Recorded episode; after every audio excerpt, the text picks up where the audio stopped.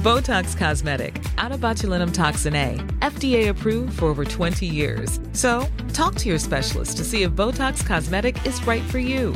For full prescribing information, including boxed warning, visit BotoxCosmetic.com or call 877-351-0300. Remember to ask for Botox Cosmetic by name. To see for yourself and learn more, visit BotoxCosmetic.com. That's BotoxCosmetic.com. Survivor 46 is here, and so is On Fire, the only official Survivor podcast. And we have a twist this season. The winner of Survivor 45, Dee will be joining us every week. We're going behind the scenes of the biggest moments, the how and the why things happen, and the strategy and analysis you can only get from someone like me, a Survivor winner. Listen to On Fire, the official Survivor podcast, wherever you get your podcast.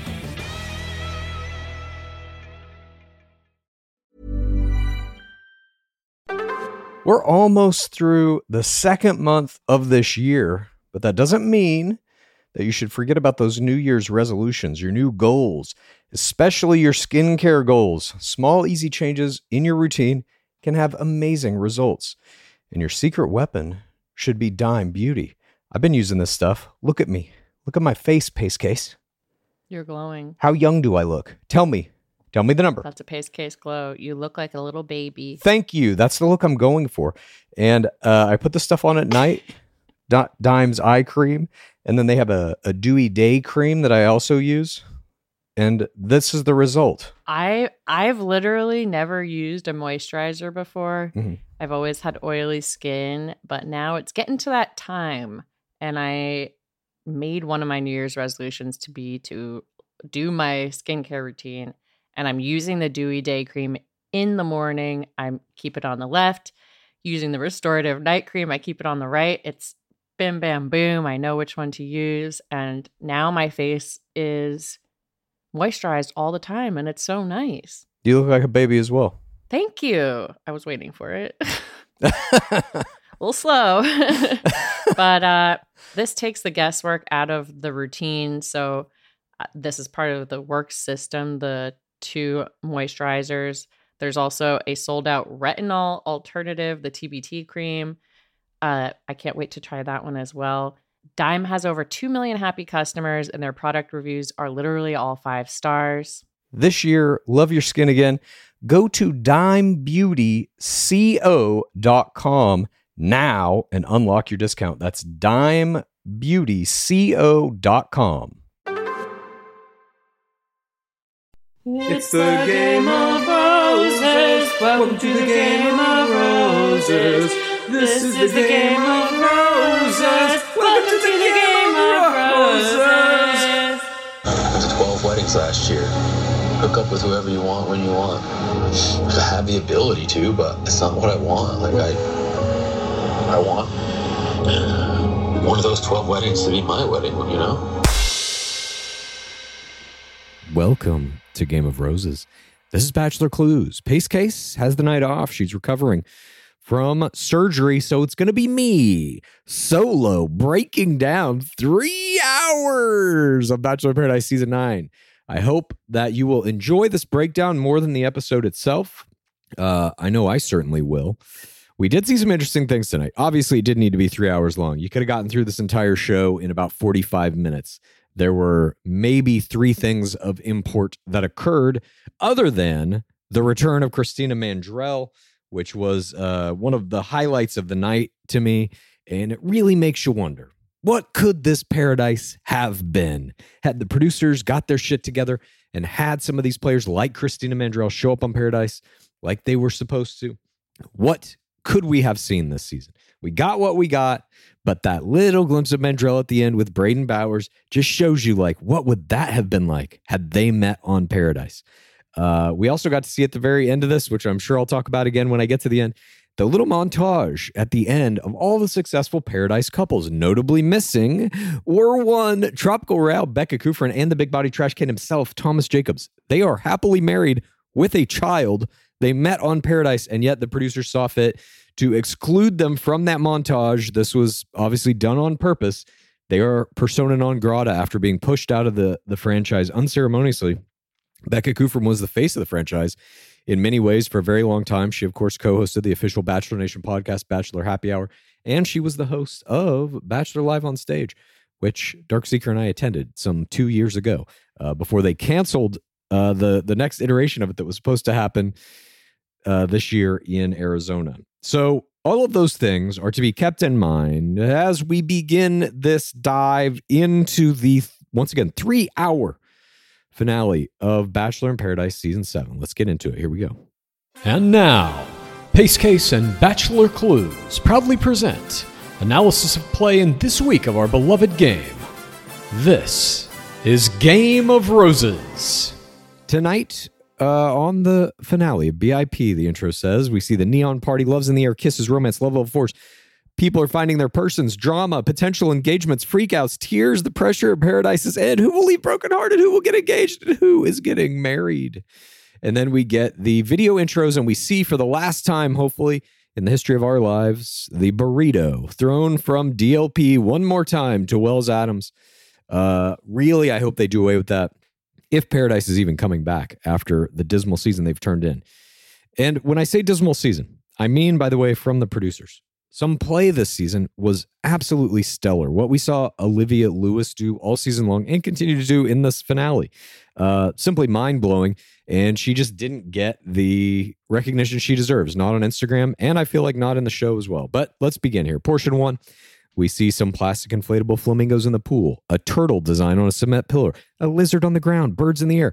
Any of these could have been my creatures. All of them together could have been uh, a creature medley. Instead, we had a better creature later. I think you know who I'm talking about. We then see Tanner getting his first colorful narrator ITM to tell us about the weird vibe in paradise after the prior night's rose ceremony. Five people left, including the two biggest stars in the game, Rachel Recchia and Blake Moynes. Jess then lays out a plan for uh, having fun in the face of despair with some tequila and sandcastles. Jess and Mercedes then build the castles together. And now that their men have fled, they discuss missing Blake and Tyler, but they agree they're looking for somebody new. And Jess admits to the possibility of Tanner being uh, her new target. Jess then ITM's fear of not having enough time to get to coupledom with Tanner. There are only a few days left in paradise. Then she and Mercedes destroy the, the sandcastles they just made. Is this a metaphor for what the producers have done to Bachelor in Paradise? Methinks so. John Henry then ITMs the unexpectedness of his relationship with Kat, but admits he is excited to keep going. He future casts, admitting that he sees himself with her outside of here. Sam P then reads a date card for Kat and John Henry. Love is about finding balance. And we get uh, an interesting Grazi promo immediately after this in the commercial break. Love means nothing in the game of tennis. I mean, it means zero in the game of tennis, but it means everything to me.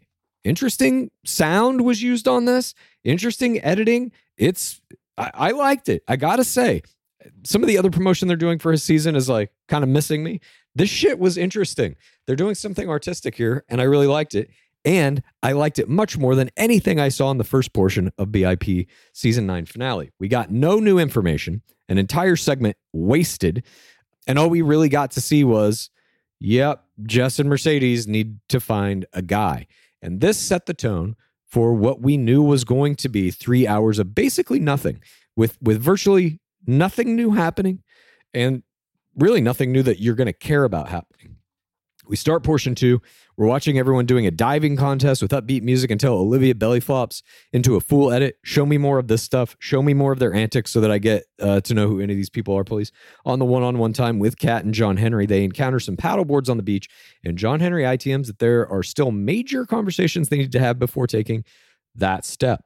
John Henry falls in the waters. Kat gets black boxed on the paddleboards. They kiss on the paddleboards and throw each other in the water. And Kat ITM's a loaded love level three and maintains that she's taking the relationship seriously and she wants to see more parts of him, probably like the butcher knife tattoo on his right arm. I don't know how I've missed this all season. This man has a butcher knife tattooed on his right arm. It's like the centerpiece of that sleeve. Need to know the story behind that. Hopefully, we'll get it on social media. Then we get some more one on one time, and John Henry reveals that what he really likes about Kat is how caring and supportive he is. Uh, caring and supportive she is, sorry. He mentions her STCO play, even though she has a tough shell, and he loves that about her. Kat loves that he sees that because she thinks it's hard for most people to see her in that role of a, a caring STCO. I agree. The producers have made it almost impossible this season.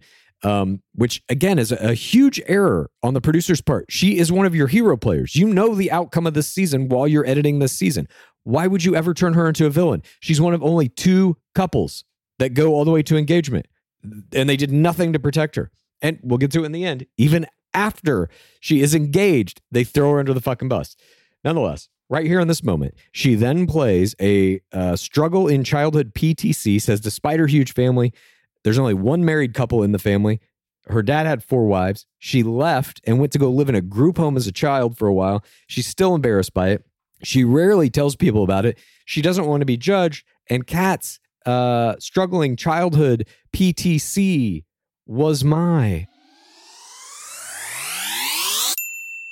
Play, play, play, play, play of the game. I really thought this turned it around for her. It bought back for me anyway. It bought back all of the villain edit shit that they did, uh, and all of her villainous play as well, because it generated sympathy for her, which is something so far she's been unable to do this season. I was blown away by this play, and it really does give you a peek into why she's such a good player. She does have that ability to become genuine, very sincere, and play a high level PTC like this, despite all of the villainous shit that she's done uh, throughout the course of this season. John Henry then says he appreciates the PTC play. He knows everyone has demons, he says. He offers his own PTC seven years ago. He had a little bit of depression, and this is the first time that he's ever told anybody about it because she makes him feel so comfortable. And uh, he thinks that they're going to be able to help each other with their struggles. He wants to be there for her.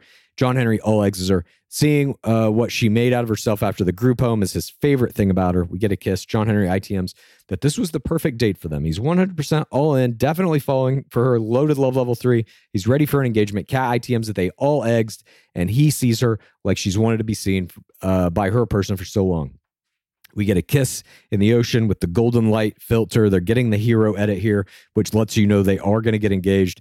Kat ITM's being done with dating. She has found her person and she will possibly be engaged. And again, this whole second portion is devoted to turning Kat's villain edit upside down. She is now the hero. She is now who you're supposed to be identifying with. This person who has been misunderstood and is now finding love well done by her here for pulling this out, for not only uh, taking John Henry from Olivia Lewis earlier in the season, but here now for getting him to see this deeper side of her that is going to ultimately lead him to do what he does in the very end. Portion three begins. Tanner is uh, laying on the ground with Jess. And we see a creature join them. This creature is a creature we have seen before. This creature was my creature of the week some weeks ago. And once again, Coco the dog is my.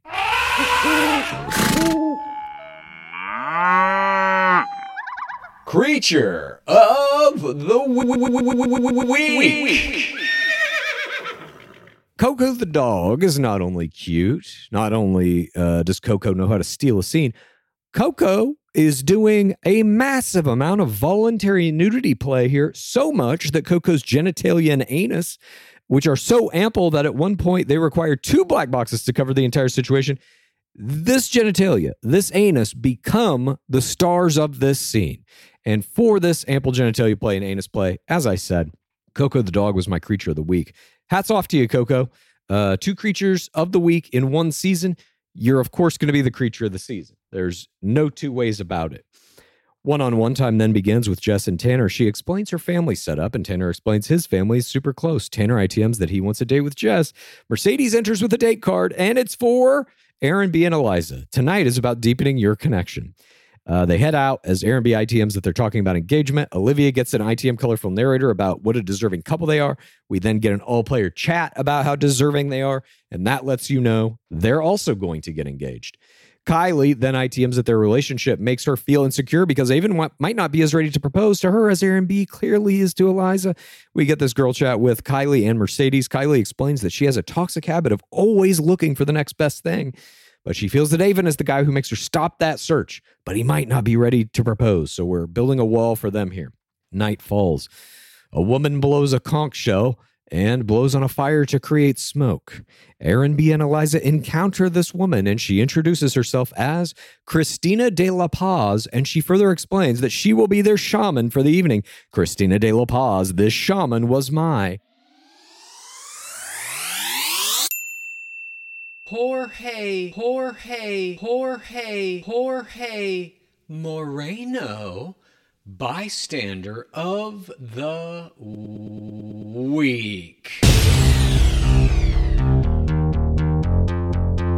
lot of good bystanders to choose from this week. We had a full fucking mariachi band, but uh, Christina de la Paz, she's going to get it from me every time. I love a good um, spiritual shaman guru, especially when it's the Sweat Lodge, which is a time honored tradition on Paradise. Uh, and we see that they are headed right to it.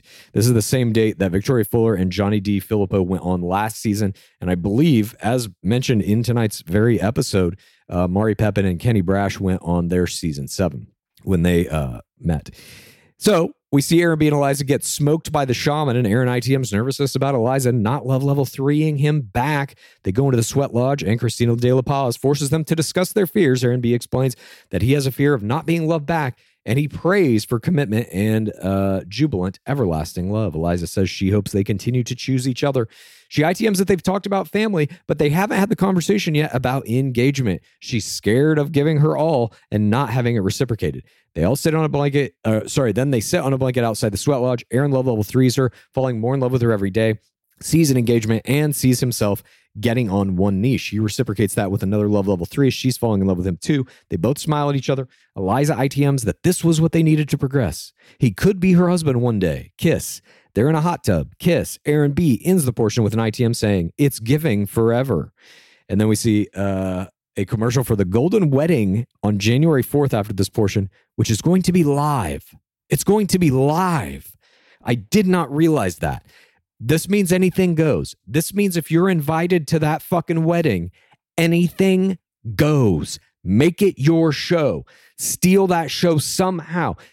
Get a portion dedicated to you and whoever you're there with. Brayden Bowers, if you're listening, Christina Mandrell, if you're listening, I assume you're going to be at that wedding because of what you did, Brayden Bowers, uh, talking to Gary at the after the final rose of your season when he was there and brought out. You have developed a rapport uh, with him. Clearly, they like you guys. I think you're going to be there, and uh, there could be some play to be made.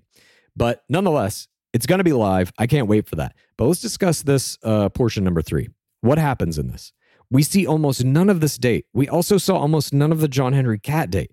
A little bit of them flipping around off these things. Here we see a little bit of them doing uh, the the spirit shaman stuff. Why aren't we seeing these dates? This episode is three fucking hours long. We saw nothing else of importance that happened in it other than the proposals. Give us some more of these fucking dates. I don't understand it.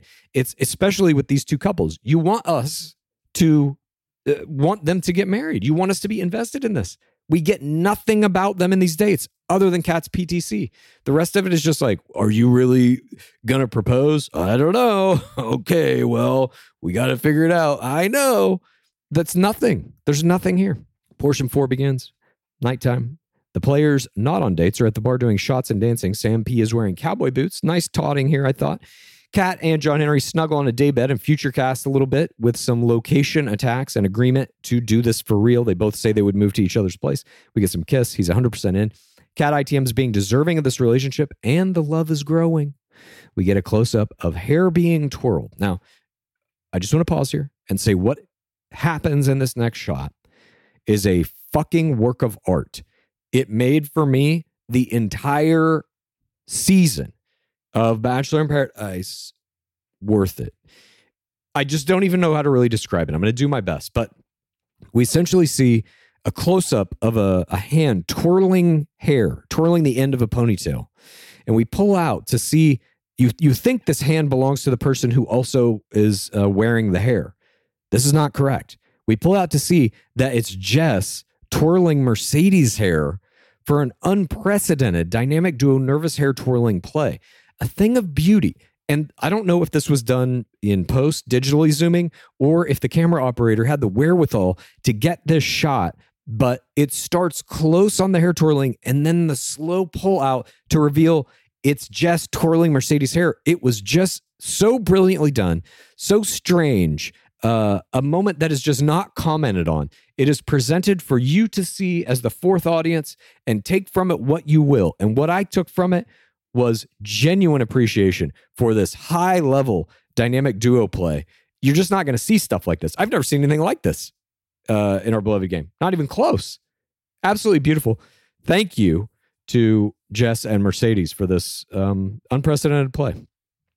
Olivia then ITM colorful narrations about Jess and Mercedes staying after Moynes and Norris self eliminated, and it's put them in an awkward position.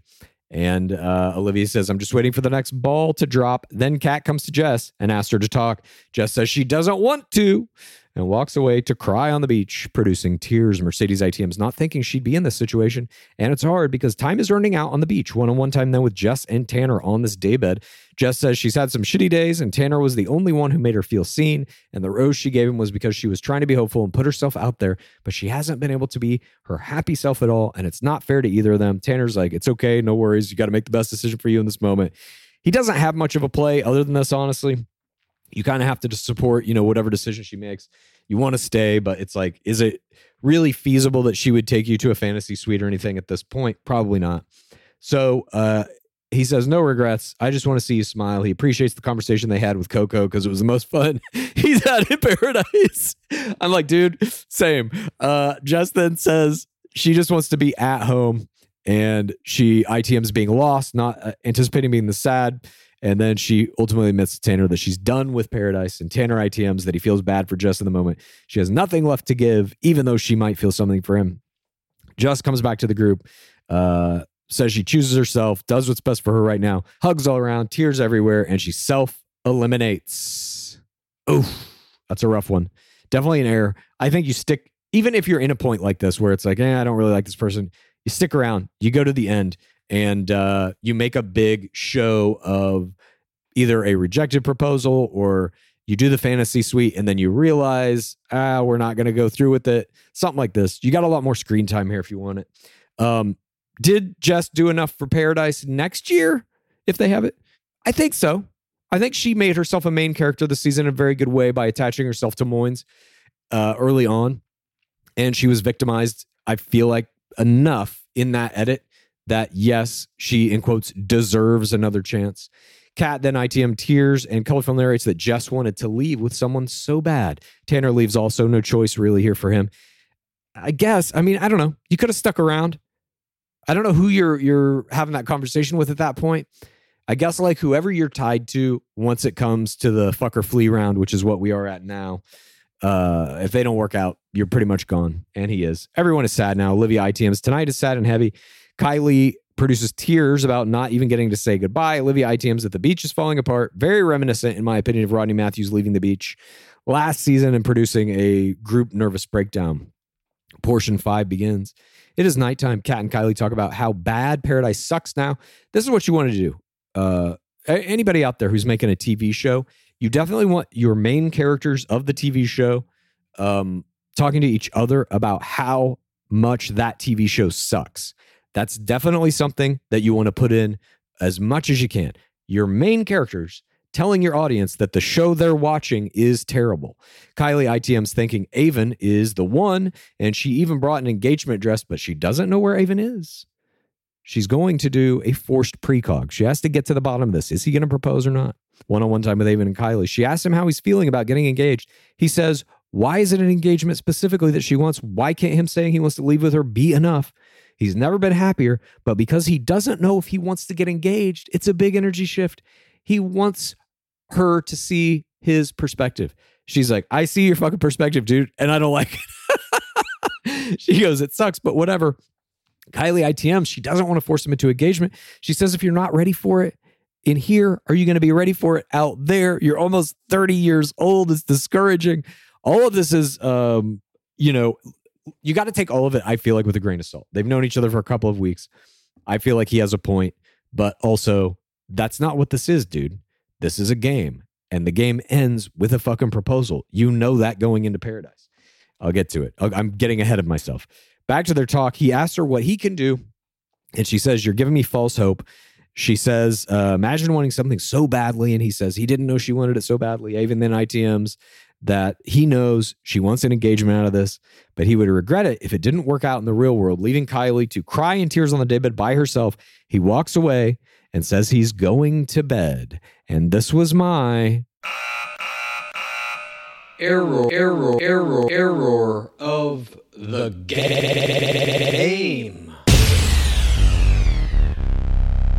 and he compounds it later every time he's given an opportunity to correct it. So I'm I'm giving the error here first in the first iteration of it. If you're going to do this and say I don't know, I don't know, by the end you better pull out the engagement. You better do the fucking ring. And he doesn't. Uh, so he starts this error here by objecting to the premise of the show, which is you come to paradise, you fall in love, and you fucking get engaged. That's what it is. Even if that falls apart, fine. So be it. You get engaged. That's how you do this game. That's the only point of playing this game. So here, um, when faced with a simple question, are you going to propose to me? I don't know about that. Why is that the only thing that matters? At any rate, Kylie ITMs. If you don't see it now, I don't know if you ever will. And Kylie goes to get a triple STCO from Kat, Sam P, and Mercedes, all simultaneously. Fantastic STCO work here from the ladies as Aven walks off in the distance, ITMing as much as he believes in her. He cannot compare it to shifting into the real world, but he doesn't want to lose her. He doesn't know where to go from here. And then he stomps into the shadows and says, It's always about a fucking ring. And I just wrote, Correct, Aven. This is The Bachelor. There is literally a product placement shot of Neil Lane diamond rings in every season of every show. Past uh, when do they start using Neil Lane? 14, I think. Um, that's what it is. That's what you signed up for. And I he did know. He he cannot claim that he did not know what he signed up for with the ring. He has already been through a rookie season of Bachelorette. He knows what this is about. Portion six begins. Daytime. Uh, Mercedes reveals to Kat that she didn't know where bananas come from, but she likes them warm and mushy. Kat likes hers hard. Mercedes likes hers limp. We get a funny little moment um, between them. This is the most character we've gotten from any players all season. I would have loved to have seen more of this, but instead, boom, that's it. Get out on the joke and get back to telling us nothing. Kat ITM, colorful narrates all the different couple situations, which we all know because we've been watching the show. So Kat says Aaron B and Eliza are going strong. John Henry and her are strong. And she recounts the entire scene we saw right before the fucking commercial. Mercedes then gets in this ITM colorful narration to recap what Kat just recapped. It's just this tonnage of people telling us shit we just saw, and then another person telling us shit someone else just told us about something we just saw. It's absolutely unbelievable. And again, why didn't we get more of the one on one dates? Because they need to do things like this, apparently. Kylie then leaves a group chat about how well the other dates went. Kylie ITMs how horrible the prior night was because Aven left when things got hard. And Kylie tells Mercedes that she doesn't want to force him into a decision he doesn't want to make, but she does want to get engaged. And now she's starting to think maybe he led her on. Aven sits next to Kylie and asks her, What's up? And she says she doesn't want to talk about it here. I'm like, What do you mean? In paradise? By the swimming pool? I don't know exactly what she's talking about here. Kylie wonders out loud in an ITM. What will it take to get even to the point of readiness to get engaged on a reality show after knowing someone for two weeks? That's really the question she's asking when it's like, what's it going to take him to be ready? There's a complete dismissal of the fact, again, that they have met each other about two weeks ago. This is all on a reality show in this strange, hostile situation where players are setting you up to succeed or fail. I understand his uh, hesitation in wanting to propose. Unfortunately, again, this ain't the real world, dude. You're in this game. So any kind of logic does not apply. Then we see some feet on the stairs. Mari and Kenny enter the beach. Now, it's interesting here. Uh, Pace Case and I predicted this, I think, from the promos at the beginning of this season that it was going to be Mari and Kenny, Kenny Braasch and Mari Pepin, who get married here on the beach. They're already married, by the way. And I'll get to that in just a second. Despite them being a couple, Olivia still gets in an ITM saying how hot they are. They get the exact same edit basically that anybody coming down the stairs gets. So hot. Oh shit, I'm threatened. Oh shit, I'm not. And Kat ITMs, the, she's their biggest fan, so they're they're paradise uh, royalty. And then Mari and Kenny address the group and explain their engagement was two years ago, right there in BIP season seven. And they say it was important for them to face adversity in paradise to work in the real world. So they're hitting home this theme that the producers are ramming down our throat this entire episode that it's like you got to have these hard conversations and go through the tough stuff so that you can get to the end and be like Mari and Kenny, look, it worked for them. They further explain that they're there to get married today, and Kat delivers a full eye, full mouth aperture, shocked expression for my Face play of the game. Kat has really been turning in strong face play this whole season. There was a bunch of good face players here. Uh, I think just because she has more screen time, she lasted in the game longer than Kat, the other Kat, um, who I think was probably the best face player maybe in the history of the game. Just a, a super insanely good face player. But Kat Izzo here has been turning in great face play all season. And here she got my face play of the game in the finale. So after this astounding face play, Kenny and Mari, uh, oh yeah, sorry, they they said they're getting married. Now, they got married very publicly on November 14th during what People magazine called an intimate wedding ceremony held at Hacienda Don Carmelo in Puerto Rico. I say People magazine because they sold the pictures and the story of that wedding to People magazine. If you follow The Bachelor at all, you've already seen that.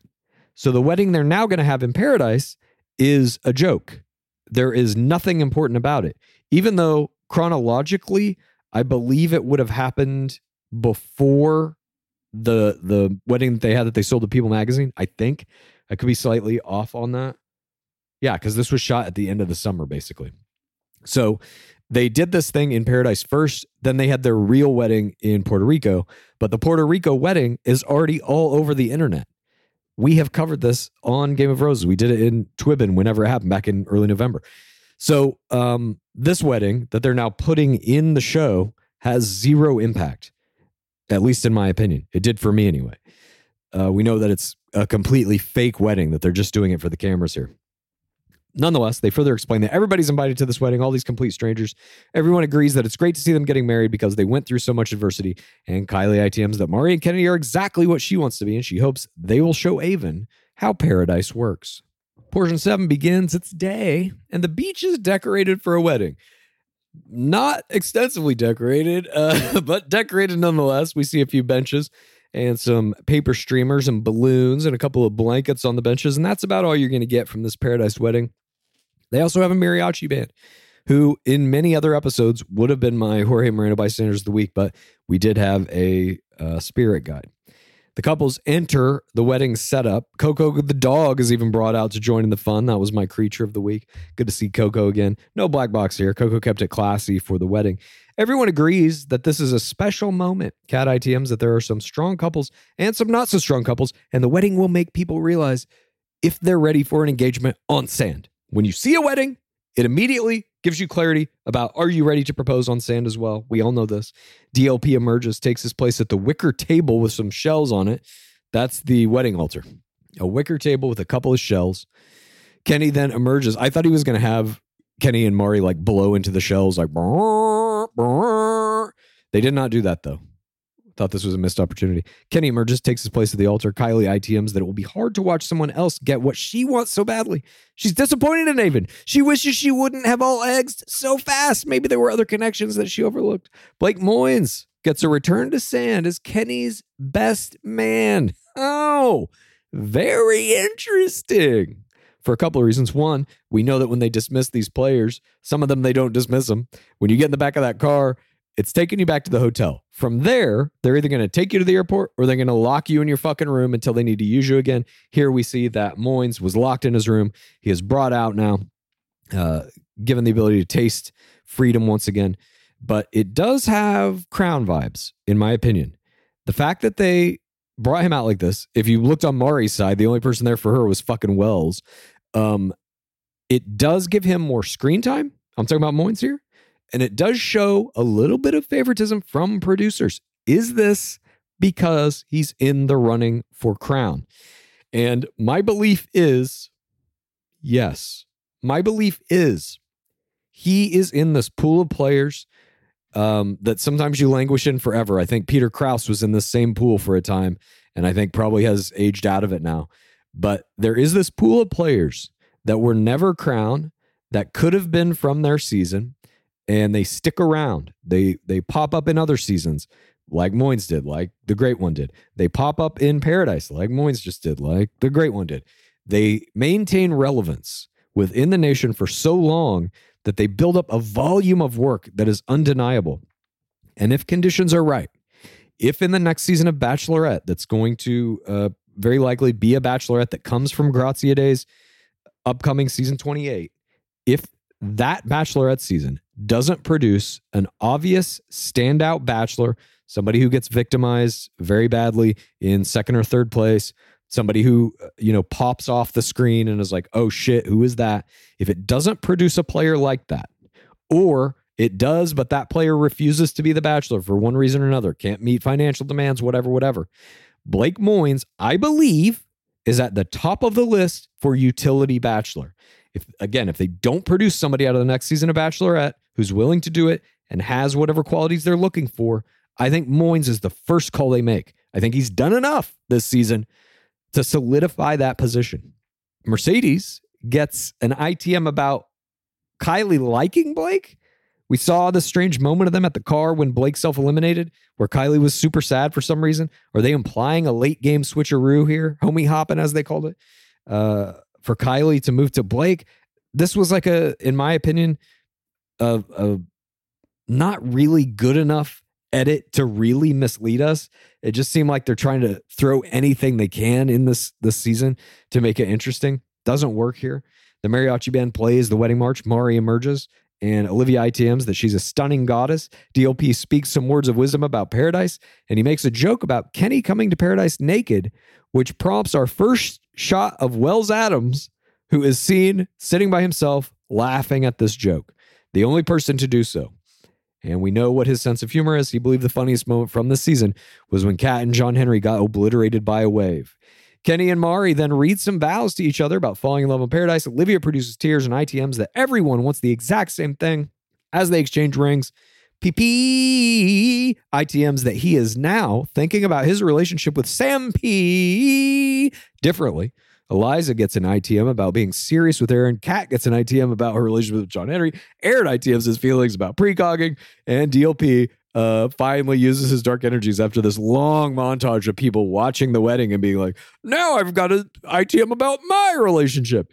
DLP finally uses his dark energy to unite Mari and Kennedy in unholy matrimony, and they seal it with a dark kiss. Again, this wedding is meaningless. Their real wedding has uh, already taken place and been covered in People magazine. They were paid to do so. We all saw that. We all read that. So watching it here on this show is meaningless to us. It has no weight. Uh, it was a bad, bad decision, I think, for them to do this. And they had to have known that People magazine was going to cover the real wedding. I'm sure they knew that. DLP then says they're all going to a reception, not just any reception. It's going to be a rave. That perked my ears up. I'm a big EDM aficionado. A lot of people don't know that about me, but uh, I do love some dubstep. I was hoping to hear a little Rezz at this rave reception, and instead we didn't get that. Kylie puts her arm around Blake as they're walking away from this, and she ITMs how crazy it is that Blake just showed up because she's been wanting to talk to him. Very crazy indeed, Kylie. I'm sure the producers had nothing to do with it. Blake was just living in the forest outside of the uh, paradise there, just waiting for this wedding, waiting for his time to return. Grazi then has a promo with footage from his charity proposal not working out in between these segments. I thought that was interesting. So, in these multiple promos that they're showing, they showed a bunch of Grazi throughout the, the course of this tonight. In multiple of them, though, they were all different. They didn't repeat one. It was all, I thought, well done whoever is is doing marketing now for Bachelor is like, I think they're learning some shit from Golden. Maybe it's the same people now, but I I am thoroughly enjoying how they are promoting Grazie's upcoming season, and uh, I think it's going to be a great season. We, well, I mean, we'll get to the promo that occurred later in the show, but I really got to say, hats off to him on that. Bachelor in Paradise is a steaming pile of shit, but everything else they have done, starting with Charity Lawson season 20, Golden Bachelor, and now how they're promoting Graziadei 28, Bachelor 28, I'm fucking in. I got to tell you, this is the I I feel like the best work that they have done in a long time, and Golden I think is the best work they've ever done. Um, so I hope that that continues, and I hope Bachelor in Paradise is just kind of a blip on the radar. Ultimately, hopefully, I think Bachelor in Paradise season nine specifically we will remember as such. And if it comes back for a season ten, I mean, it can't be worse. Hopefully, it will be much better. Portion eight begins. Everybody's getting ready for this rave party with prop clothing and accessories. We get this low rent EDM needle drop. There's no Rezz here. They're not paying any real EDM musician for any big songs here. And everybody at the party is dancing around. Mari and Kenny cut their cake. Olivia gets the ITM colorful narration of the entire event, states the thesis of the show in this. This is the part where we celebrate love. And this is what the the function of these big parties at the end of the season is exactly what she's saying here. These players have been through it all. I mean, some more than others, obviously, especially if you think back through history, like uh, Daniel Maltby and um, Michael. I've had a little medicine. My my apologies, Michael Allio. They didn't have to experience a lot of the trials and tribulations. They just got to have a love story and a good edit. But many other players do not experience these things, and they get ground down to the fucking bone by the end of this goddamn season. And so they have this party where it's like all the big people have now left uh, the self eliminations, and you've all had your group nervous breakdown. Now you get to go get drunk, dance around, and this is it. This is like the the big blowout. I like these parties at the end. I think narratively they work. It's just about how they present them and what they force certain players to do. Are there going to be any forced breakups like they did with young Noah Erb and Abigail Heringer, who at the end of this very fucking episode, they show are engaged. God, I can't wait till we get to the end of the, the episode with that montage. That, that little uh the where are they now fucking thing. Oh, what a train wreck. All right. So we see Kenny throws the garter to the guys, and Wells inexplicably does a voiceover. Whoever catches this is gonna get engaged next. Why is he doing this? All of this is off face. There was so much shit played off face from like ITM interviews. They played, we'll get to it. Jess Girod's exit speech was an off face ITM voiceover. I mean, just the worst, laziest fucking producing imaginable. They're not even showing you the people say their most important lines of the finale. Absolutely terrible. But this is kind of where it started. Aaron uh, caught the garter. Eliza, Eliza catches the bouquet. So they're going to get married. We know there's a tarot reader there. Aaron ITMs that he, he feels like the end of the year prom. Blake calls his penis a rat, not a mouse. When Wells says, You better keep that mouse in the house, he's like, My penis is not a mouse, it's a rat. Kenny gets on the mic and says he hopes this was inspiration for the remaining players and they should all trust their gut. Um, interesting choice of words, as we'll see later. Mercedes gets in an ITM colorful narration about Kylie still being upset with Aven not wanting to propose. And then Kylie pulls Blake for a talk. We see this one on one time with Kylie and Blake, her best friend slash maybe romantic interest that they're uh, kind of shitting us on about. She explains when he left, she got upset, but clearly he didn't leave. He was there in the hotel the whole time. All you had to do is pull out an Ivan Hall and go track him down. She says, since he left, things have gone to shit. She says her and Aven are putting up a facade. She's ready for an engagement and he's not. She feels stupid. She wonders if these are red flags. This is intercut with Aven having a group chat with Kenny, Mari, and John Henry about not being ready for a proposal, even though Kylie's a great person. Kenny tells him you shouldn't pass up an opportunity because a few things aren't right. Aven ITM's not knowing what to do. And uh, Blake basically tells Kylie that she's got to like follow it through, stay true to herself, follow this through. And Kylie ITM's having a fresh perspective on it now. She says she knows what she deserves, and if he won't propose, she can't see a future with him. So we're putting up this false wall. All the walls tonight were false. This this was like a bad job narratively of building these stories to any satisfying end. Have you ever experienced a dry, itchy scalp or wondered why your color isn't lasting as long as your hairdresser promised? I always am. Well, unfiltered, mineral filled water could be the reason why. Did you know hard water is a leading cause of damaged hair and dry, irritated skin? And that about 85% of the US uses hard water filled with dissolved minerals and added chlorine. That's where Canopy's new filtered showerhead comes in. Canopy known for their beauty hacks and reimagined humidifier, has revolutionized the filtered shower head. Dermatologists recommended this unique three stage filtration system greatly reduces contaminants and odors in your shower water, leaving you with healthy hair and glowing skin. Best of all, the Canopy filtered shower head is hassle free. Installation is a breeze, and its unique quick release filter replacement feature allows for seamless filter replacement, unlike any others on the market. Go to canopy.co to save $25 on your Canopy filtered shower head purchase today with Canopy's hassle free filter subscription. Even better, everybody listening to Game of Roses can use the code ROSES at checkout to save an additional 10% off your Canopy purchase. Hurry, your hair and skin will thank you. Clues. I quit bras during the pandemic. I said no more. They're not comfortable. I'm being comfy as a lifestyle. Um, and I couldn't picture a bra that would exist that I would want to wear. But today's sponsor, Honey Love, has revolutionized the bra game. They don't have underwire, they don't have bulky fabrics, and they are so soft. Basically feels like a second skin, which is the only type of bra I will be wearing in the year, year of our gore 2024. Mhm. I got the crossover bra, the black runway one. It has this cute like mesh that adds peekaboo mesh that adds this very sexy touch. So it's like doesn't look like it's, you know, a comfortable bra, but it is. And I guess I'm a bra person again. It turns out. Well, congrats, Pace Case. I know it's a big step for you. Right Mhm. now, you can treat yourself to the best bras on the market and save 20% off at honeylove.com slash roses. Use that exclusive link to get 20% off honeylove.com slash roses. After you purchase, they're going to ask you where you heard about them. Please support Game of Roses and tell them we sent you. Treat yourself to Honey Love because you deserve it. Clues. I gotta be honest, I didn't know much about wine until we got First Leaf as a sponsor. And this is a wine club. Love to be in a club. They have amazing wines and exclusive perks. This is First Leaf membership. I filled out the quiz, I answered these questions. They sent me the things that were tailor suited to me, including the Dita Akello 2022 Mm. Shiraz Rosé from Southeastern Australia. Shiraz. Rosé all day, baby.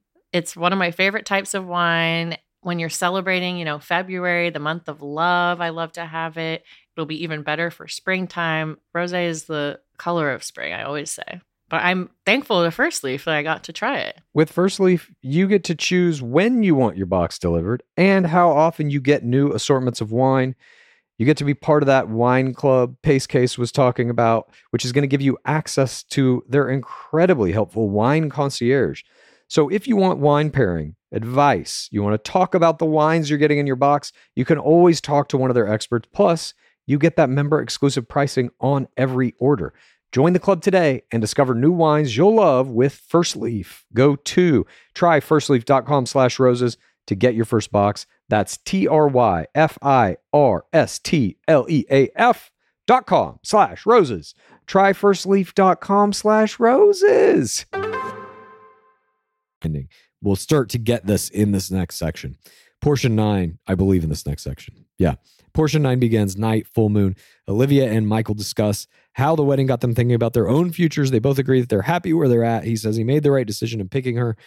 They get a little kiss here. P P and Sam P get a tarot reading that says their relationship is going to work one on one time with Kat and John Henry. They both agree it's been effortless together and so good. Kat ITMs that Mari and Kenny's wedding reception is hands down the best thing that's ever stepped on the beach. And Kylie pulls Aven as she ITMs that she wants to be engaged or nothing. She needs Aven to step up. He needs to make a decision. So, this conversation, we know he's already made the error of telling her he doesn't want to get engaged in the first conversation. Now he's got a chance here to reverse it. Will he do that? Fuck no. He compounds it. He says, uh, she had time to, ref- or sorry, Kylie says she had time to reflect on everything. Sorry, Aven says he had time to reflect on everything and he realized that he's nervous, but his feelings for her are very strong. That's a love level one. He doesn't want to lose her. He wants to start a life with her outside of this, and he's falling in love with her. That's a love level three. But as far as the engagement, he needs more outside of this before he takes that step. He's just being honest. And that honesty is an error. He hopes that's enough, he says. She says, uh, I'm also falling in love with you, love level three. But the engagement solidifies so many things for me. And if you can't do it, I have doubt. He says, Is an engagement the only way you can commit to a person? Kylie says she has heard all she needs to move forward. He says, You won't sacrifice that for me. And she's like, You won't sacrifice it for me. And she breaks down, tears here. Aven says he's excited about their relationship outside of this and they can make it work. And Mercedes pulls Kylie for this STCO girl chat. And Aven ITMs that he thinks he's met the love of his life and he wants to start a life together. But if she's willing to throw it away over this, then it's up to her to decide if it's worth it. And in this uh, girl chat, Kylie tells Mercedes that he love level three'd her, but he knew from the beginning he wasn't going to propose. She says she's put it all on the line multiple times and she's not doing desperate anymore. This was just so uh, boneheaded of Aven to make this play. I get what he's saying again. He's he's looking at the the reality of it, but you have to look at it from the game perspective. You are going to come across as something of a villain here, even though we see in the end they're happily working on their relationship or whatever. He hasn't like played the game correctly. He has broken the narrative of what a successful couple in this world is. And I believe even if they wind up getting married and having a kid, they will be seen as less than in the pantheon of uh, couples who did get engaged from Paradise and are now together, with the exception, of course, of Becca Kufrin and Big Body. All that said, let's move on. Portion 10. And by the way, portion 10 is usually where a normal episode, a normal two hour episode ends. I remember typing portion 10 and just having like a Pavlovian reaction. Oh, I'm almost done. Nope, motherfucker, you ain't even close. It's daytime. The couples all talk about the bad vibes of the morning. Mercedes says she felt no spark with Jordan at the rave. Oh my God. One on one time with Mercedes and Jordan. Mercedes says there's nothing romantic and I'm leaving. Jordan walks the jungle path. He's out too. Mercedes ITM's tears and hatred at how it's ending for her. She hugs Kylie, who produces tears. She gets in a car and they take her back to the hotel. And Jordan, I guess, is gone as well. We don't see anything more of him other than uh, him going down the jungle path. And so this begins uh, what will essentially be a cascade of dumps. DLP then um, emerges and he forces everybody into the rose plop and he tells them there were 18 hopeful sing- singles starting this thing. This is not, that's how many first sands there were, basically, first sand round.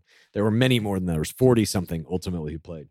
Um, people came, people left. Here, let me see if I can give you that exact number, actually. This may take me a moment. Bear with me. I'm going into my BIP data grid. There were on this season, looks like 30 players. Aaron S., Olivia Lewis, Samantha Jeffries, Sean McLaughlin, Kat Carter, Aaron Bryant, Peter Cappio, Mercedes Northup, Kylie Russell, Brayden Bowers, Will Urena, Greer Blitzer, Kat Izzo, Brooklyn Willie, Eliza Isichei, Jessica Girod, Blake Moynes, Rachel Recchia, Aven Jones, Tanner Courtad, Tyler Norris, John Baresh, John Henry, what's his last name? Spurlock.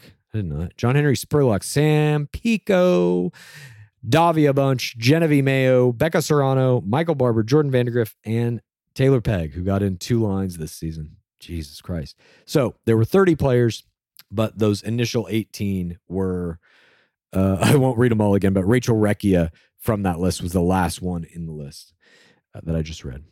So he says there are 18 hopeful singles started this thing. People came, people left, 10 people left uh, in the whole group. The five couples that made it to the end of paradise, but now paradise is over. What's next is the fuck or flee phase. Everyone must ask the hard questions about taking the next step. And that hard next step is going to a fantasy suite, which essentially means are you going to get engaged or not? But not really. You can go to a fantasy suite and not get engaged. So, are you going to go to the fantasy suite or say goodbye? If you both want to move forward, you can go to the fantasy suites. If not, get the fuck out. Olivia ITM's wanting to have deep conversations with Michael and she future casts a little. She can see a life with him outside of this. Kylie ITM's knowing the conversation with Aven was coming, and she's embarrassed uh, to say it, but she was praying that he would wake up and decide to propose to her on a reality show after knowing her for two weeks. Now, something that's interesting about this is you saw the the only two dates that we had in. By the way, this was a three hour episode. There were two dates. Both of them are the couples who got engaged. They could have thrown more people dates to throw us off, make it actually suspenseful. They tell you every step of the way in this edit and in the decision to only give dates to those people. Or if they gave dates to other people, they didn't show it in the episode. So even if they had the wherewithal while there to say, give dates to everybody and we'll see what we use, they only use the dates from the people that are getting engaged. There is no drama in this because you're not, there's no mystery. There's no questioning like, oh shit, are they really going to get married or not? They tell you every step of the way in the edit exactly what's happening. And so we are now left with uh, everybody that we know is going to break up, basically. And so we see uh, in portion 11 here, daytime, we open on a girl chat talking about how guys can surprise you. Sam P ITMs that they all have to have the hard conversations. And Olivia forces this round table where she's like, Kylie, how are you feeling? Sam, how are you feeling? Kylie says she's feeling discouraged and doubtful. She wants, she was excited in the beginning and ready when she first came to Paradise, but now she and Aven are on opposite ends of the spectrum. Producers send Aaron B in to pull Eliza from this conversation. And we get this one on one time with Aaron B and Eliza. Uh, it's an all egging. Let's do this together. Kiss, hero score. You know they're getting married or getting engaged. Sorry. Sam, or sorry, Kylie tells Sam P everything she's told every, everybody else about wanting to get engaged and even not wanting to. Kylie ITMs that he's showing her the signs that she should run, but she's still trying to make it work. But if he won't propose, then she doesn't know. And we get this big chunk here of one on one time with Kylie and Aven. Aven starts. He says he continues to go to their foundation in the beginning and he's hopeful for how much they have in common and all the things he loves about her and everything he wants to get to know outside of this. And he knows how important the ring is to her, but he doesn't want that to be the reason they don't give it a shot. So he's basically saying, I'm still not going to fucking propose to you. I don't care how much you want it. I don't care if that's the, the whole point of this game. This is like showing up to uh, an NBA game and they're like, okay, um, you have to now dribble the ball. And he's like, fuck you. I'm not going to dribble. I love basketball as much as anybody out here. But if you make me dribble, it can't just be about the dribbling. She says, if he's so sure about her, why won't he do this? There's a disconnect. It makes her feel embarrassed because she felt so safe and vulnerable with him, and he can't even have an open mind about proposal. She produces tears here. You were willing to take the next steps with Rachel and do fantasy suites with her. And Aven goes, Why are we even talking about Rachel? Aven, it's because Kylie's playing the game. And she says, You got to this point in the game with someone else. Why can't you do it with me, you dumb fuck? That's she's trying to make you remember you're in a reality franchise, dude. He just doesn't get it. Um, and so she says, You were in that headspace, but now you're not willing to get in that headspace with me. I thought this was a fantastic play. She's trying to tell him without actually saying it, dude, fucking get real. We got to get engaged on this fucking show. Why the hell else are we on this show? We we have the ability to take it all the way. Let's go all the way. But he won't do it. Aven asked her one one question. He's like, "Be straight up. If we don't get engaged, are we done?" And he says he's upset because everything else is irrelevant besides this engagement. She says it's not the engagement that she knows it's him and he doesn't know the same thing. That's what is is getting to her. He maintains he wants a relationship outside of this. She asks him why he's so against the proposal. He says it's not the only way he measures a real relationship. He wants a life with her and he's excited about that. He wants to be in a relationship with her and he's falling in love with her. Love level 3. And it will really hurt if she decides to end everything over this. They agree they don't want to lose each other. He says, So what are we going to do? And she says, At the end of the day, she can't see herself walking away from him. He says, When we get out of here, we'll get to that point very soon, kind of implying, I will propose to you eventually. She says she has to be okay with them staying together without an engagement, even though she doesn't want to. And uh, I couldn't believe that that he got away with this. I still think it was the biggest error in the game, and he just got very lucky. Um, in any normal circumstance, I think Kylie really does have genuine, sincere feelings for him. Otherwise, this it blows up because now she gets to kind of like uh you know be the victim in the situation a little bit on social media. But she sticks with him here. Good for her. Good for them. Apparently, they're still happy together. And we see all the other players are watching them walk away from the conversation, trying to see if they're still holding hands or not. Are they walk, walking out? What are they doing? And indeed, they are walking out. He puts her in a car and gets her in a car with her. They leave as a couple. I'm like, what? Is that the show? That's got to be the producers forcing them out like that, right? Can't you at that point say, we're not going to get engaged, but we want to do the fantasy suite? Like, why can't they go to the fantasy suite? You have to either uh, have an open mind, as they're saying, about proposing, or you have to tell the producers, I'm going to propose in order to get a fantasy suite. I did not understand this. And it, it's a blurry line of the rules of paradise. And I know they say there's no rules to them or to any of these games, but specifically they say, like, I don't know how to do paradise. There's not a rule book. Clearly there is. Clearly, this couple's not allowed to stay. They have love level three at each other.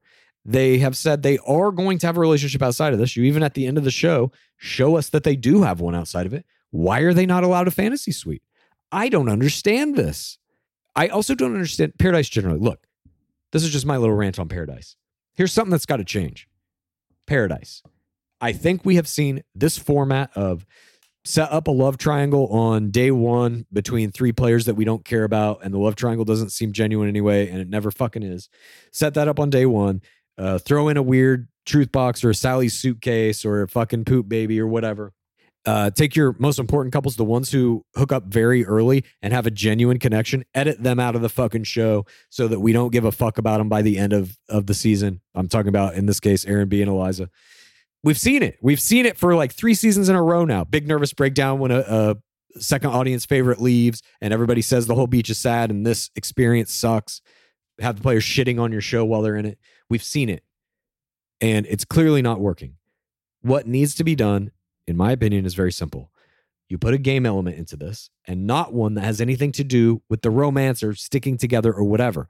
You simply make it this you enter paradise uh, and you get a sleeping bag, and that's it. Then you have to couple up and do challenges like in Perfect Match. And for every challenge you win, you get some new shit. Now, instead of the sleeping bag, you get to sleep in a palapa. Now, instead of a palapa, you get to sleep in like a boom boom room. Now, instead of that, you get a fucking penthouse suite. You give them creature comforts for the shit they win. And you'll have other people uh, getting jealous of them and shit. It'll up the rivalry. It's a very simple fix to add a new layer of drama to this formula that has at this point not only become tired, it just doesn't work because the players aren't like they can see it coming. They can smell when they're about to get a villain edit. They literally fucking run away. We saw it with Becca Serrano.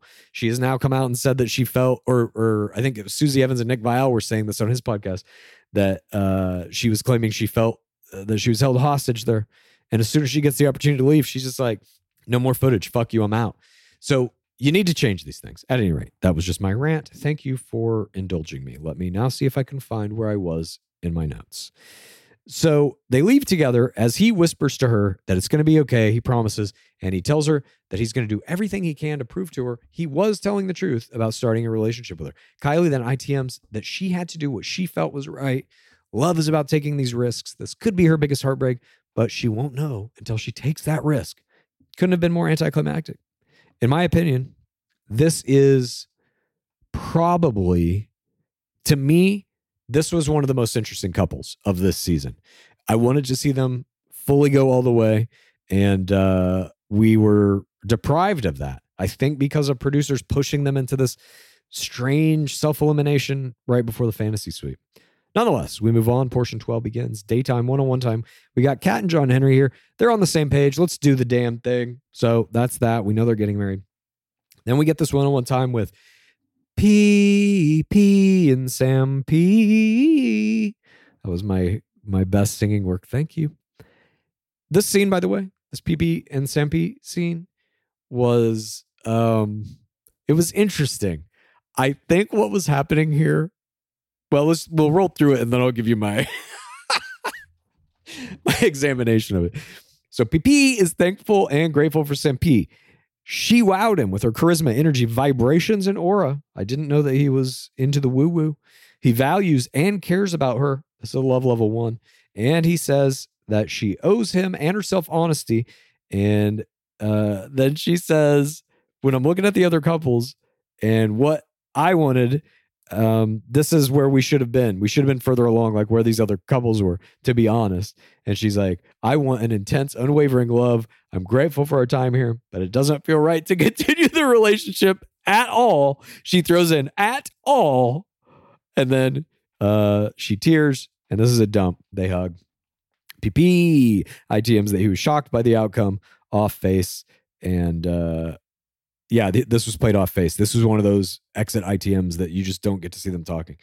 And he gets in the car, and his expert expert speech, his exit speech, sorry, is he wants this person. It sucks. He went to twelve weddings last year, and he has the ability to hook up with whoever he wants, whenever he wants.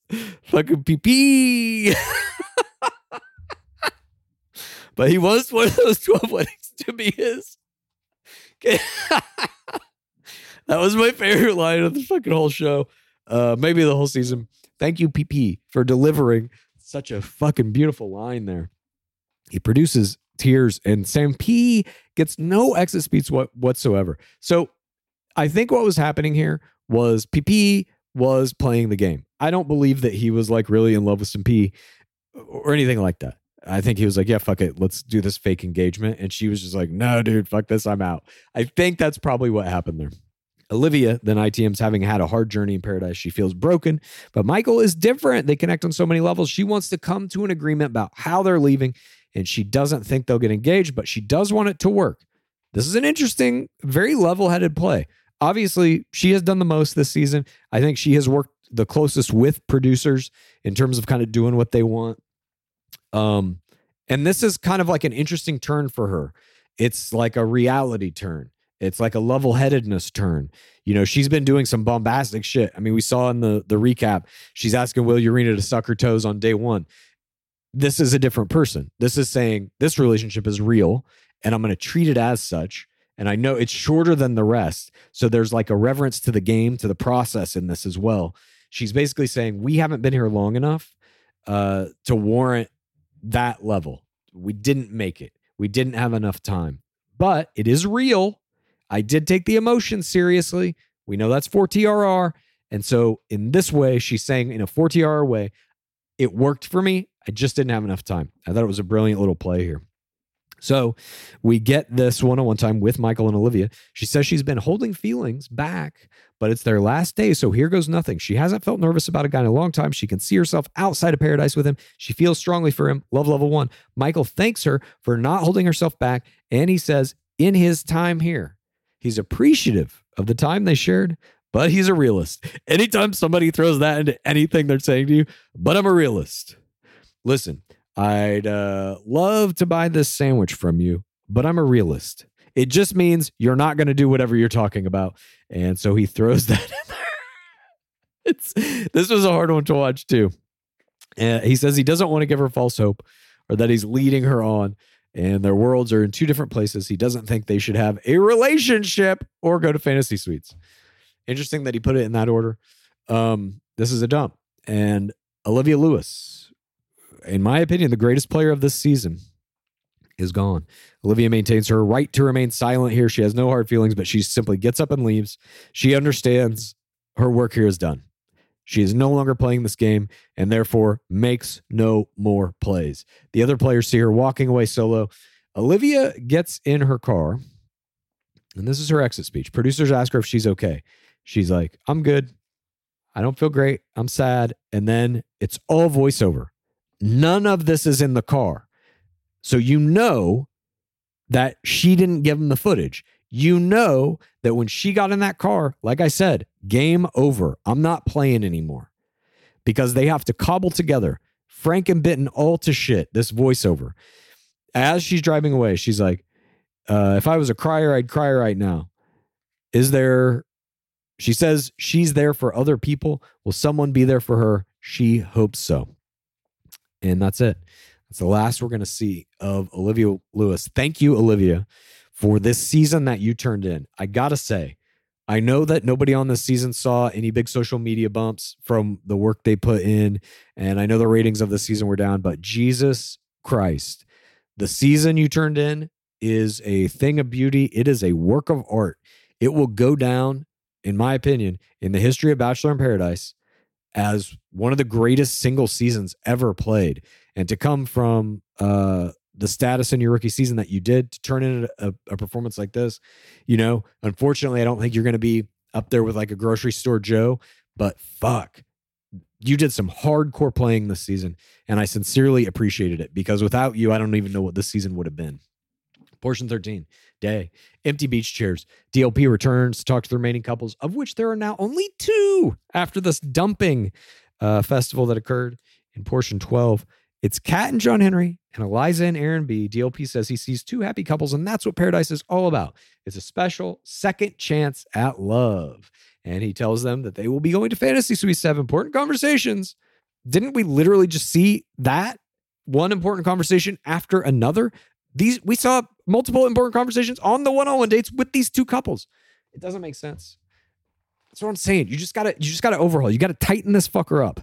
You got to get rid of a couple of things. You got to add in this new mechanic that puts in a competition that doesn't have to do with money. And that's it. And this thing will be tuned up. It'll be ready to roll again. What you got now ain't working. This ain't it. It's like a double hit. They just had important conversations. Now Jesse Palmer's like, now you got to have the really important conversations. What the fuck? Anyway, he says this is the last time they're going to be there as a group because the next time he sees them will be at their own final rose ceremonies. The final couples walk in the surf together and they wonder if they're ready for the next step as the sun sets. Night, Kat and John Henry arrive at their hotel. They come into the room. They do a little I love Clevelanding here, a little bit of kiss. Kat ITMs that she's scared to have this big conversation, but he's worth it. We see their one on one time.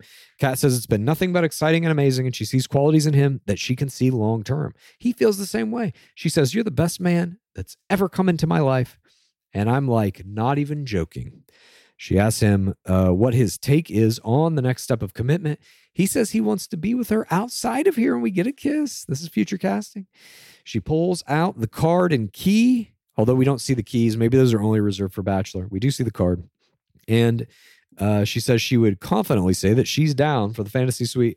John Henry is confidently down also. They enter the fantasy suite and um, they get on the bed, do a little prone kissing.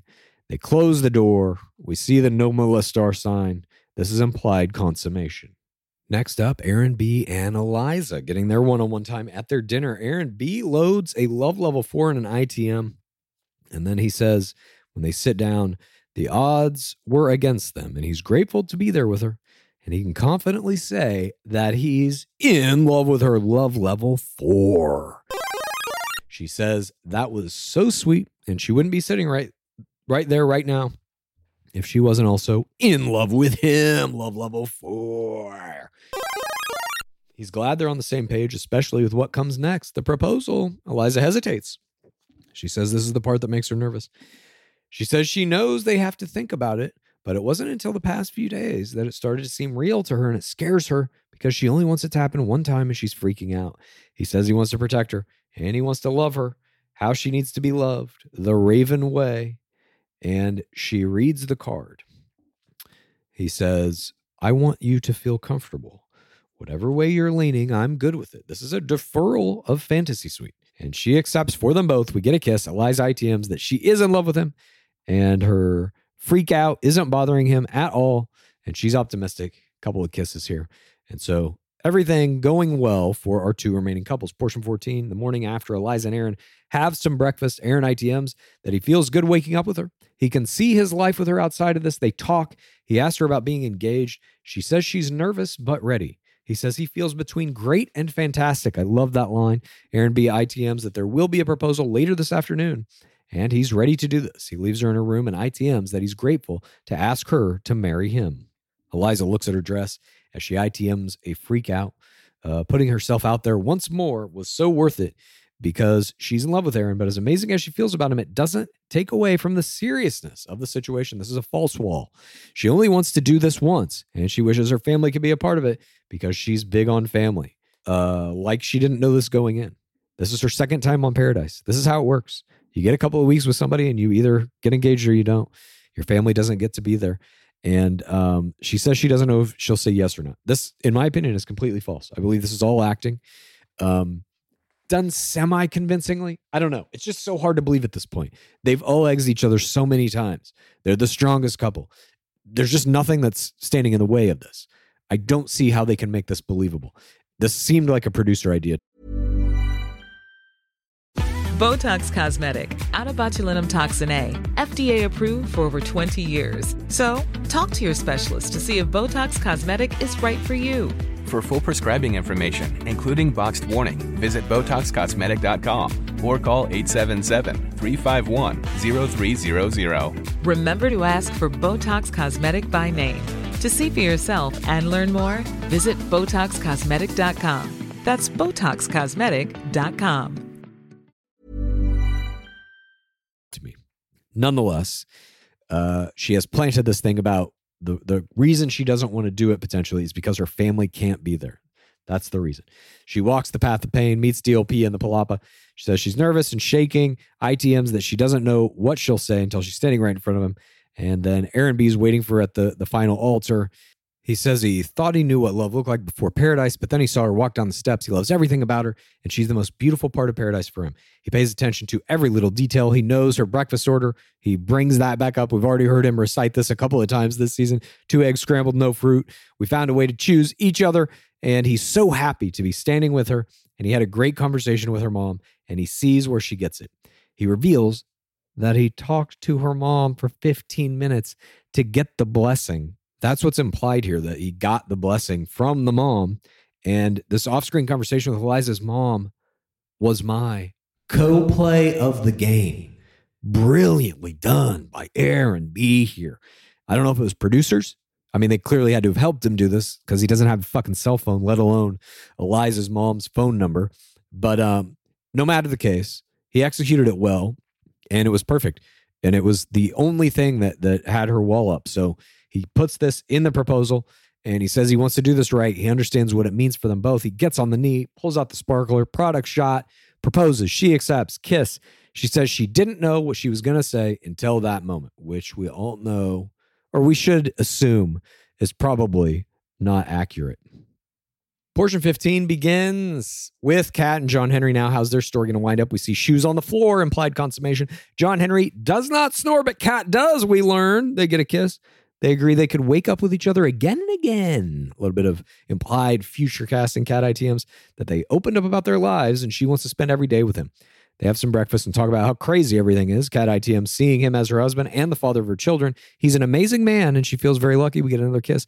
John Henry gets ready and ITMs that this is the biggest decision of his life. Last night was perfect. Deep conversations. Everything is perfect. The deepest connection he's ever had. His heart is telling him to get engaged, but his gut is saying, don't do it. It's not enough time. And he usually follows his gut. This is a uh, false gut wall play from the producers here. Kat Izzo comes to the path of pain, meets DLP. DLP asks how confident she is that he's going to ask her to marry him. She says, I'm pretty confident. He keeps ITMing off face that he doesn't want to find out they're incompatible. This is just Frankenbitten to hell again. He's like, Am I ready to go all in? I don't know. It's a big decision. I don't know what I'm going to do yet. False wall. And again, all this is from ITMs cobbled together to make it sound like he's saying any of this. Um, I, I really don't think any of this was real. The amount of shit that was played off face in this final episode, astounding. They really had to make something out of nothing. They did not have this footage. At the final altar, they compliment each other's physical beauty. She goes first, Kat Izzo does. She says she didn't see this happening in paradise. She never felt that she was deserving of someone like this, but he changed everything when he stepped on the beach. She's never felt this comfortable with anyone this fast in her life. She doubted that it was too good to be true. He makes her happy and at peace. She is fully in love with him. That's a love level four. It feels like it's a love that only comes once in a lifetime. She loves him and will forever. He says, What a wild ride. She's like, I'll devote my life to you, love you forever. what a wild ride. Says it was totally unexpected. The path they took to get there is crazy. She agrees it's nuts. He says he's always trusted his gut in life. It's helped him at times. And right now, his gut's telling him that it's too soon to get to do this engagement. There are a lot of what ifs. Like, is it real? Um, is something different going to happen when they get out of the show? But right now, he is going to do something different and follow his heart, which is telling him that she's everything he's looking for and he sees a future with her. He's not falling in love anymore.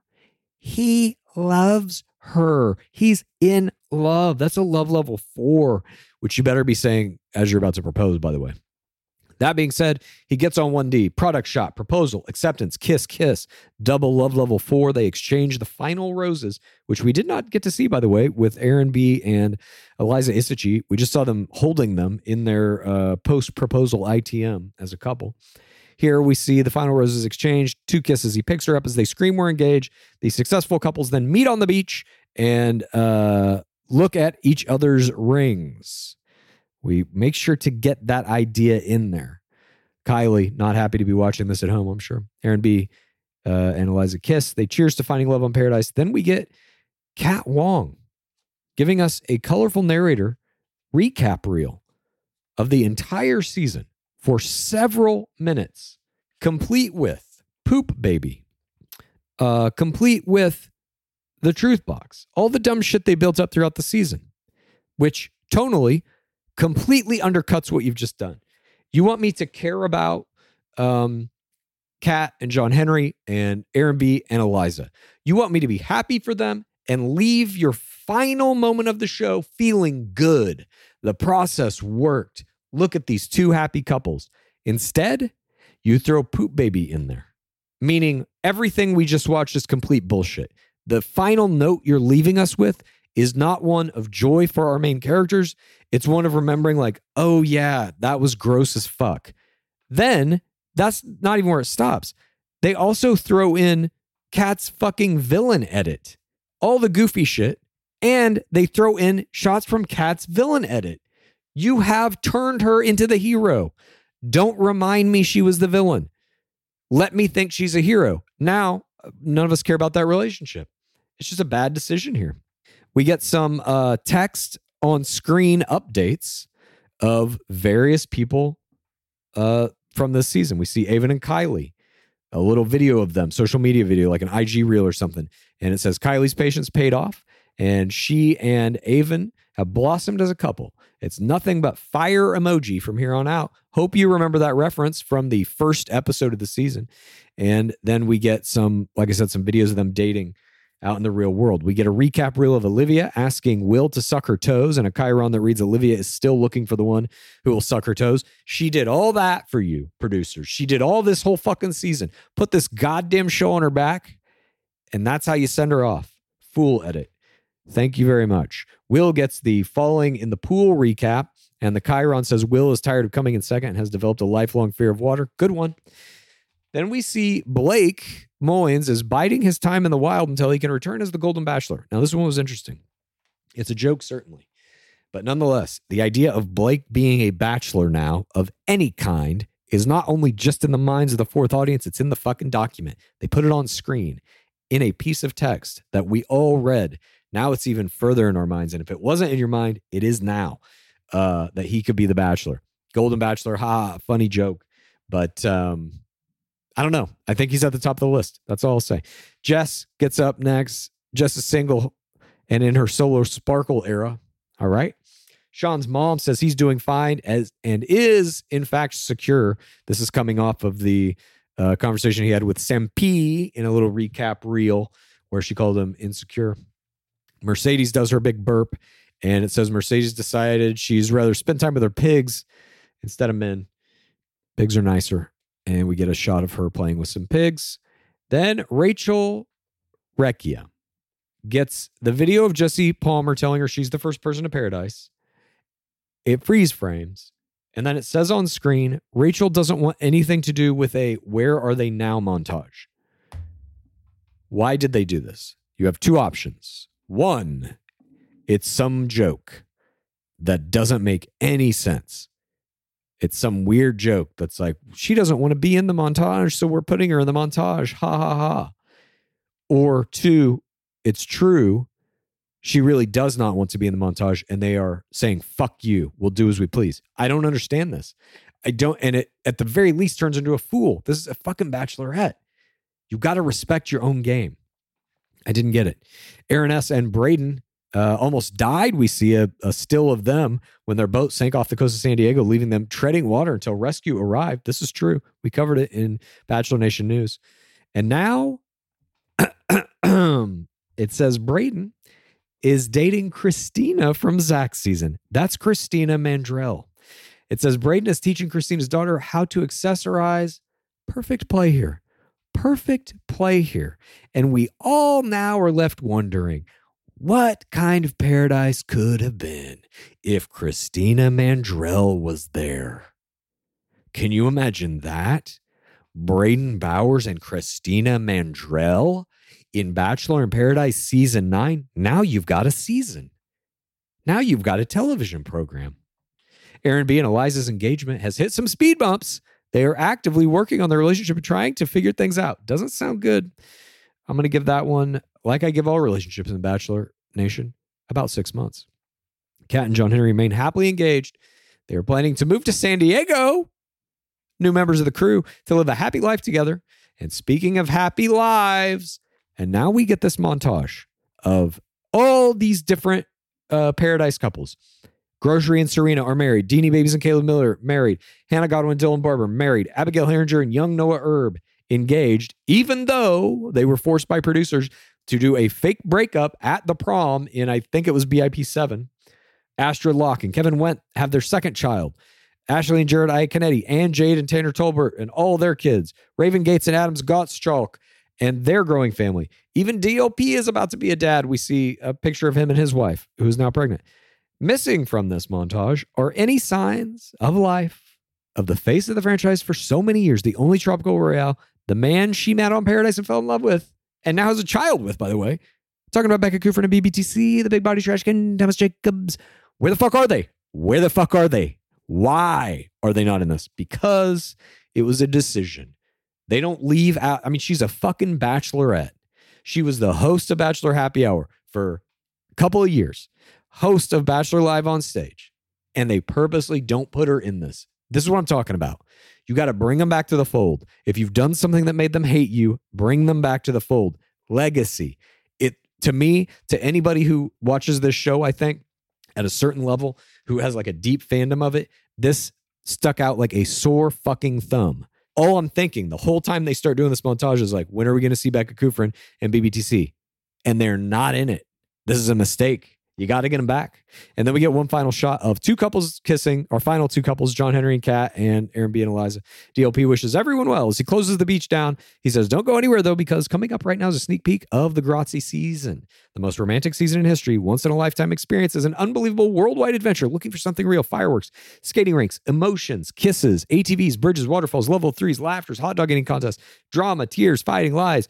Joey's breaking down, mountaintops. His biggest fear is somebody not accepting him for him. We see a possible self elimination late in game. What happens in the end is a shocking first in Bachelor history, we're told. Heard that before. It's always been a lie prior to this. It looks like he's leaving the show after the final altar. Could this be true? January 2nd, we will begin to find out as Joey Graziadei's Bachelor Season 28 premieres. We will, of course, be covering every game of it, and I can't wait. The tag here, we see Kat asking if John Henry knows what vitamin C is. He thinks it comes from the sun. She explains that they have differences in lifestyles. He doesn't know about skincare or farmers markets and uh, or cosmetic surgery. Now, that is the end of the recap. Who was my MVP? Let me just tell you, somebody that you might not think. Christina Mandrell was my M M M M M V